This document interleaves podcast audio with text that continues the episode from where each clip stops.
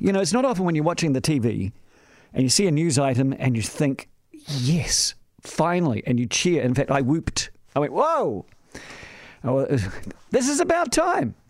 And that happened last night because I was watching TVNZ's Sunday program and Jehan Casinader, who is a very fine reporter, was presenting a piece on Oranga Tamariki. But the reason I was happy is because it wasn't like the media we've been seeing on the child agency lately. Of course, it was covering the thorny issue of child uplifts, but this time it was from the point of view of the social workers.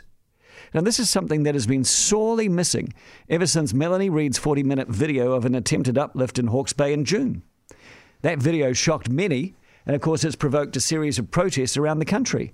And at these protests, social workers have been labelled as baby snatchers and kidnappers and accused of creating a new stolen generation. And the protests have become a nationwide movement calling for the state to stop stealing Maori babies. And the protests are being led by all sorts of Maori, including elders, even people like Tariana Turia, who was all part of Oranga Tamariki in the first place. And we now have four, count them, four reviews of the agency, and most are centering on the role of Maori whānau in these kids' survival. So Jehan's piece, though, showed a Bay of Plenty Oranga Tamariki agency going into lockdown because they were being threatened by protesters and there were fears for the social workers' safety.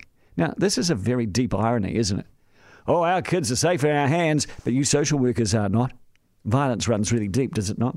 But what made me cheer is when we finally heard from Maori social workers who defended themselves and the agency against the non stop negative press the protesters and the media have summoned against them.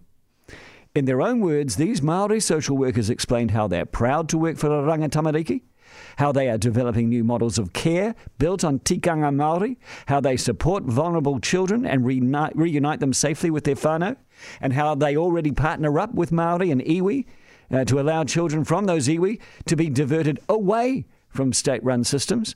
Another program is being launched this week with Tainui. We heard about it with Jehan. We see the danger these workers put themselves in by caring for these kids in dangerous homes.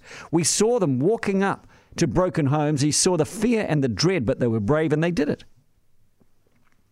One social worker on the program said that social workers are accused of destroying families. But she says families are already destroyed when we get there. Another said if Maori really want to protest and really want to improve the situation for vulnerable kids, then they should direct their anger towards the real cause of child abuse. He called them the three P's poverty, piss, and pee, not Oranga Tamariki. This is a Maori social worker saying this. The media on all of this has been one sided because it's pretty pictures of protests.